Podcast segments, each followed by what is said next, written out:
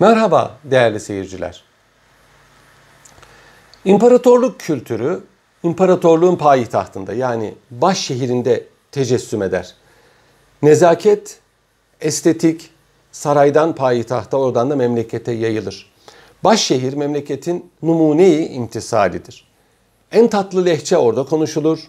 En hoş giyim buradadır. En kültürlü insanlar burada görülür. Bu asırlar boyunca imbiklenerek rafine hale gelmiş bir şeydir. Payitaht ülkenin hülasasıdır, özüdür, zübdesidir. Roma, Londra, Paris, Viyana, Berlin, İstanbul bunlar birer kültür, birer medeniyet merkezidir. Hele İstanbul'un hali hiçbir yere benzemez. Seneler evvel Şam'ın meşhur Hamidiye çarşısı vardır. Suk el Hamidiye Sultan Abdülhamit yaptırdığı için bu ismi taşır. Dükkancının biri bağırıyor. Akmışa İstanbuliye. İstanbul kumaşları. Malını satmak için. Yanına yaklaştım. Bey abicim dedim. Şam'ın üç şeyi meşhur. Tatlısı meşhur. Kızı meşhur. Kumaşı meşhur. Tamam. Hal böyleyken siz neden İstanbul kumaşı satıyorsunuz? Daha doğrusu İstanbul kumaşı mı satıyorsunuz dedim. Adamcağız şaşırdı. Sonra izah etti. İstanbul kumaşları İstanbul'a layık. Yani fevkalade güzel kumaşlar manasına geliyor. İstanbul malı kumaşlar demek değil. Şam'da kaldıkça İstanbuli tabirinin büyük bir medih ifadesi, büyük bir övgü kelimesi olduğunu da öğrenmiş oldum. Kahire'de kaldığım zamanlarda Camiül Ezher yakınlarında meşhur Fişavi kahvesi vardır. Kahve Fişavi. Orası enteresan bir yerdir. Kahire'ye gidenler de umumiyetle oraya giderler, nargile içerler. Ben nargile içmem ama kahve içmeye oraya çok giderdim. Oraya entelektüel kişiler gelir. Ulema takımı gelir. Ee, şimdi turistler çok geliyor. Salaş bir yerdir. Tarihi salaş bir yerdir. Orada oturmuş arkadaşlarla kahve içiyorduk. Bir ara arkadaşlar aralarında birinden bahsettiler. Ee, onlar Mısır'dalardı o zaman. Vallahi ya şahs İstanbul'i dedi arkadaş. Yani ona Mısırlılar. Ben merak ettim. Kim dedim bu İstanbullu şahıs? Anladım ki İstanbullu şahıs dedikleri İstanbullu değil. Çok kibar, çok terbiyeli, çok kültürlü, çok şık kimselere böyle deniyor. Şahs İstanbuli. Büyük şehir hele payitaht halkını kendine layık olmak üzere terbiye eder. Onları muayyen kalıplara sokar. Buraya gelen zamanla kendisini bu kültüre uymaya mecbur hisseder. Aksi takdirde intibak edemez ve şehir onu bünyesinden atar. İşte bu rafine İstanbul kültürünü şahsında toplamış kişiye de İstanbul Efendisi denirdi ki bugün bile yüksek bir övgü tabiridir. İstanbul Efendisi numune bir şahsiyettir. Moda tabirle rol modelidir. Kültürlüdür, terbiyelidir, güler yüzlüdür, kibardır. Güzel konuşur, doğru konuşur, fasih konuşur, beli konuşur, selis konuşur, ta- talik konuşur eski tabirle ve zevki selim sahibidir.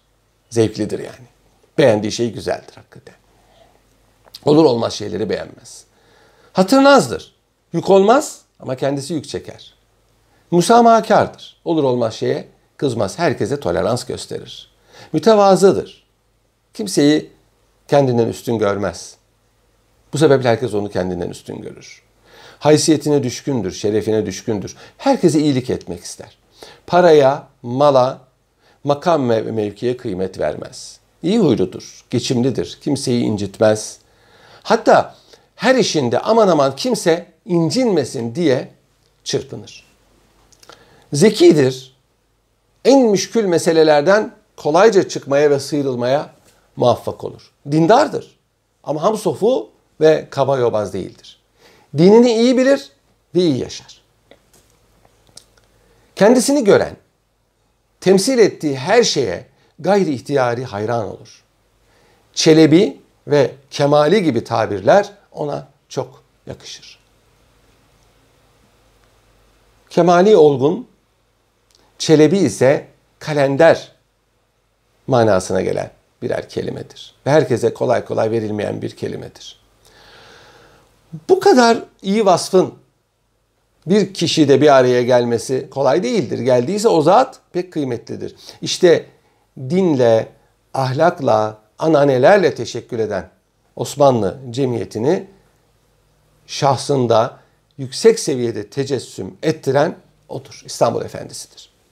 İstanbul Efendiliği evvela siz, sonra yine siz esasına dayanan tasavvuf kültüründen yoğrulmuş bir hamurdur. Bunun hanımlar arasında da muadili vardır ki Osmanlı hanımefendisi diye anılır. İstanbul Efendisi karşısındakine hürmet telkin eder. Hürmet beklemez, hürmet telkin eder. İnsan onu sevmekten, ona hayran olmaktan, ona hürmet etmekten kendisini alamaz. Bu fıtri bir meziyettir. Cibilliyetinde vardır. Zorlanarak, taklit edilerek ele geçirilecek bir mevki değildir. Aksi takdirde yapmacık olur, tasannuğlu olur ve pek sırıtır. Sultan II. Mahmut devrinin ilk senelerinde e, askeri zorbalara dayanarak idareye hakim olan bir Halet Efendi vardı. Çok meşhurdur. Sevdiğini yükseltir, sevmediğini yere batırırdı. Defterdar Moralı Osman Efendi vardı. Vakar ve haysiyetine çok düşkündü. Onu da sevmezdi. Bunu da herkes bilirdi. Defalarca Osman Efendi makamından edildi, sürgünlere yollandı. Bir defasında Halet Efendi meşhur İzzet Molla ile, Keçecizade İzzet Molla ile otururken Osman Efendi'nin geldiği söylendi. Halet Efendi hemen sofaya kadar koşarak kendisini karşıladı. İzzet ve ikramda bulundu. Giderken de merdiven başına kadar inerek onu teşhi etti. Bu hareketi İzzet Molla'da hayreti mucip oldu. Halet Efendi elinden mevkiini, mansıbını, rütbesini hatta ekmeğini bile aldım. Lakin üzerinde bir Osman Efendilik var ya işte onu alamıyorum. Onun için gördükçe kendimi iltifata mecbur hissediyorum demiştir. Son devrin kendine mahsus şahsiyetlerinden İbnül Emin Mahmud Kemal Bey var. Bürokratlık yapmıştır. Çok kıymetli eserler kaleme almıştır. Onun Son Sadrazamlar adlı eseri benzersiz bir eserdir. Çok kültürlü bir insandı. Çok hoş sohbet, çok terbiyeli, çok dindar, mütevazi, hatır gönül tanır bir zat idi. Ama bir huyu vardı ki çok asabiydi ve biraz da kendini beğenmişti. Kızdı mı kimseyi gözü görmezdi. Bu sebeple şair onun için Hezargıp'ta o devri kadim efendisini ne kimse benzer kendisine ne kendi benzer kimseye demiştir. Ama İstanbul Efendisi tabirini onun için kullanmamıştır. Eski devri kadim efendisi demiştir. Neden? Asabi ve biraz kendini beğenmiş olduğu için. Osmanlılarda muayyen zümre mensupları efendi ünvanıyla anılırdı. Bütün ilmiye sınıfı Şeyhülislam'dan en alt kademelere kadar yani müezzine kadar efendi ünvanını taşırlardı. İlmiye sınıfı dışında sayılan cami ve tekke mensuplarına da umumiyetle efendi denilmiştir. Çünkü bunlar evkafa bağlıdır. Yani cami imamı, müezzini, kayyumu ve tekke şeyhleri, halifeleri, postnişinleri ayrı birer statü, ayrı birer camianın mensuplarıdır. Fakat onlara da efendi deniyor. Tanzimattan evvel İstanbul Kadısı'na İstanbul Efendisi denirdi. Hatta e, İstanbul Efendisi diye Musahipzade Celal'in bir piyesi vardır. Ben çocukken çok meşhurdu. E, uzun zaman oynadı seyretmiştim. Reisül Küttaba yani Osmanlı Hariciye Nazırı'na Reis Efendi denirdi. Şeyhülislam'a Müftü Efendi denirdi. Padişah Şeyhülislam'a hitap edeceği zaman e, Efendi daimiz yani Efendi duacımız diye hitap ederdi. Yeniçeri Efendisi'nin yani Yeniçeri Katibi'nin ofisine de Efendi Kapısı denirdi. Tanzimattan sonra yani 1839'dan sonra veliaht dahil bütün şehzadeler efendi diye anılmıştır. Askeriyede binbaşıdan küçük rütbeli subaylara yani teğmen ve yüzbaşılara efendi denirdi. Çavuşlara, onbaşılara ağa denirdi. Binbaşıdan yukarılara bey denirdi. Bunlar harbiye mezunu subaylar içinde. Alaydan yetişme subaylar da vardı. Yani Osmanlı ordusunda bir mektepli bir alaylı subay var. Mektepli subay harbiye mektebinden mezundur. Alaylı subay asker olarak girmiş, liyakatiyle terfi etmiştir. Ve paşalığa kadar çıkanlar var. Orta ve yüksek tahsil talebelerine de muallimleri tarafından isimleriyle hitap edilmez, efendi denirdi. Efendi kelimesi başka ünvanlardan sonra da getirilirdi ve nezaket maksadıyla yapılan bir mübalağa teşkil ederdi. Mesela Sultan Efendi, Paşa Efendi, Ağa Efendi gibi. Bugün cemiyetimize beyefendi ve hanımefendi tabirleri yaşamaktadır. Efendi adam, efendiden adam tabirlerindeki mana da kelimenin nezaket mübalağası olarak kullanılmasını izah eder. 1908 meşrutiyetinden sonra efendi ünvanının derecesi biraz daha düştü. Zamanımızda ise bey denilemeyen kimselerin çağrıldığı bir kelime oldu. Müstahdemlere, hademelere, kapıcılara efendi denmektedir. Osmanlı idaresindeki Arap beldelerinde de efendi tabiri kullanılmaktadır. Mesela merasimlerde Arap büyüklerine halk aş efendina yaşasın efendimiz diye alkış verirdi. Bugün hala Suriye'de, Irak'ta, Mısır'da e, yaşlılar efendi kelimesini kullanırlar.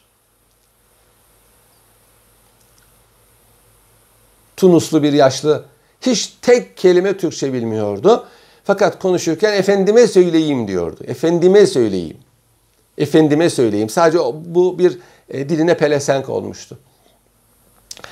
Efendimiz tabiri Osmanlı cemiyetinde mutlak manada padişah için kullanılır. Bir de tabii e, dini bir konsepte Cenab-ı Peygamber için kullanılır. Efendi ünvanı olanlara hitap edilirken Efendimiz denmez, Efendi Hazretleri denir. Yani bir şehzadeye veya bir tekke şeyhine Efendi Hazretleri diye hitap edilirdi. Eskiden bazı ailelerde çocuklar babalarına, gelinler de kayınpederlerine hürmeten efendi baba derdi. Orta sınıfta kadınlar kocalarına bizim efendi diye bahsederdi. Efendi gibi yaşamak rahat yaşamaktı. Efendiden adam kibar adamdı. Kibarlar efendimsiz konuşmazlardı. Çocukları efendimsiz konuşma diye tembih edilirdi. Çağrıldığı zaman efendim deyip gitmeyen kimseler için öl manasını efendiler götürsün seni diye şaka yollu beddua edilirdi. Konuşurken lüzumlu kelimeyi bulamayan kimseler vakit kazanmak için efendime söyleyeyim derdi. Ben ne diyorum siz ne anlıyorsunuz manasına efendim nerede ben nerede e, denirdi. İstanbullu gibi nazik ve ince davrananlar İstanbul Efendisi diye anılır. Şık, titiz, disiplinli ve prensipli kimseler adeta kalemden yetişmiş memur manasına kalem efendisi diye anılırdı. Çocuklara efendi efendi otur diye tembih edilirdi. Efendiye yakışır şekilde işe efendice denirdi. Efendiden beklenen hareket tarzına da efendilik denirdi. Kibar nazik kişiler için efendi adam tabiri kullanılırdı. Okumuşların tercih ettiği fese efendi biçimi fes denirdi. Evlenecek kızlara erkeğin güzeli çirkini olmaz, efendisi olur, kopuğu olur diye nasihat verilirdi ki efendinin zıttı kopuktur. Yakup Kadri kiralık kirak e, konak romanında bir İstanbul Efendisi tasviri yapar ve bununla kıyafet arasında da bir irtibat kurar. İstanbul'in diye bir kıyafet vardır. Sultan Mahmut devrinden itibaren memurlar ve e, kibar takımı giymiştir bunu. Pardesü gibi dizlere kadar uzanır. Yakası iliklidir. Dolayısıyla kolalı frenk gömleği giymeye ve kravat takmaya lüzum göstermez. Siyah ve füme gabardin veya serj yünlü kumaştan yapılan bir cekettir. Bir de buna benzer Avrupa'da jaket etay e, denilen yakası açık şuraya kadar. Dolayısıyla frenk gömleği, frenk gömleği bu yakalı gömleklere verilen isimdir. Çünkü eskiden Türkler yakasız gömlek giyerlerdi. Buna mintan veya içlik denirdi. Cübbenin içine, kaftanın içine giyildiği için. Yakalı ise buna frenk gömleği denirdi. Benim çocukluğumda frenk gömleği tabiri kullanılırdı. İşte jaket atay e, mutlaka frenk gömleği ve gravatla giyilir. Bunun Osmanlılar'daki muadili redingot. Redingot denmiştir. Yakup Kadri diyor ki İstanbul'da iki devir oldu. Biri İstanbul'un devri, diğeri redingot devri. Osmanlılar hiçbir zaman İstanbul'un devrindeki kadar zarif, temiz ve kibar olmadılar diyor. Tanzimat-ı Hayriye'nin en büyük eseri İstanbul'inli İstanbul Efendisi'dir diyor. Bu kıyafet dünyaya yeni bir insan tipi çıkardı ve Türkler bu kıyafet içinde ilk defa olarak Vahşi Asya ile Haşin Avrupa'nın arasında gayet hususi yeni bir millet gibi göründü. Bizde Çerkes halayıkları, harem ağları, boşnak bahçıvanlarıyla büyük ev hayatı asıl bu devirden başlar. Yüksek rütbeli devlet adamlarının tesis ettikleri Osmanlı kibarlığı, Osmanlı kibarlığının kundağı, efendim Canfes Astarlı ve Serapa ilikli İstanbul'in idi diyor. Sonra Redingot geldi. Redingot devri geldi. Redingot'un içinden yarı uşak, yarı kapı kulu, riyakar, adi bir nesil türedi. Bu neslin en yüksek, en kibar simalarında bile bir saray hademesi hali vardı. Çoğu Sultan II. Abdülhamit devri ricalinden olan bu adamların her biri ki daha sonra İttihatçılar devrinde de bunlar devam etmiştir. Bir hile ile efendilerinin arabasına binmiş seyisleri andırıyorlardı. Bunların elinde konak hayatı birdenbire köşk hayatına intikal ediverdi. Sultan Abdülmecit devrinin o ağır, o zarif, o için için gelenekçi Osmanlılığından eser kalmadı diyor Yakup Kadri. E, hakikaten İstanbul'un çok zarif bir kıyafettir. E, günümüzde de İstanbul Efendisi e, resimlerde, gravürlerde, tasvirlerde tasvir edildiği zaman hep İstanbulinli olarak eli şemsi, asalı, bastonlu olarak tasvir edilir. Avrupa kültüründe İstanbul Efendisi'nin mukabili tam olmasa da centilmendir. Fransızca e, soylu manasına gentilhomme kelimesinden gelir. Ama İstanbul Efendisi'ni görenler veya tanıyanlar Eyne Sera ve Eyne Süreyya yani yer nerede Süreyya yıldızı nerede demekten kendisini alamaz. Eskiden İngiliz toprak sahiplerinin en düşük rütbelisine bir de asillerin oğullarına centilmen denirdi. Zamanda Victoria devrinde tek başına soyun bir kişiyi centilmen yapmayacağı kanaati yayıldı. Din adamları, subaylar, parlamenterler meslekleri icabı centilmen olarak anıldı. Ama diğer saygın meslek mensupları mesela mühendisler centilmen sayılmıyordu. Sonraları iyi bir soydan gelen, mükemmel yetiştirilmiş, tahsil görmüş erkekler için centilmen tabiri kullanıldı. Nezaket, sempati ve iyi bir hayal gücü olması centilmenden beklenir oldu. Eton, Harrow gibi mutena devlet mekteplerinin mezunları soyu ne olursa olsun centilmen sayılmıştır ve sayılmaktadır. Bugün de İngiltere'yi idare eden elitler bunlardır. Fransız yazarı Molière'in 1670'te yazdığı ve bizde kibarlık budalası diye bilinen Le Bourgeois Gentilhomme diye bir piyesi var. Centilmenlikle zübbelik arasındaki sınırı ayarlayamayanları hicveden bir e, piyestir. Centilmen tabiri bugün hukukta da e, yaşar. Taraflar arasında gayri resmi ve bağlayıcı olmayan anlaşmalara centilmenlik anlaşmaları deniyor. 1860'da Cecil Hartley bir kitap yazmıştır. Gentleman's Book of Etiquette and Manual of Politeness. Centilmenin görgü ve nezaket e, manueli, el kitabı. Burada centilmenliğin 10 asli prensibi sayılıyor. Bir kere hanımlara müşfik davranacak. İkincisi ince düşünceli olacak. Üçüncüsü gereksiz tenkitten kaçınacak. Dördüncüsü argo konuşmayacak. Beşincisi öfkesini muhafaza edecek, kontrol edecek.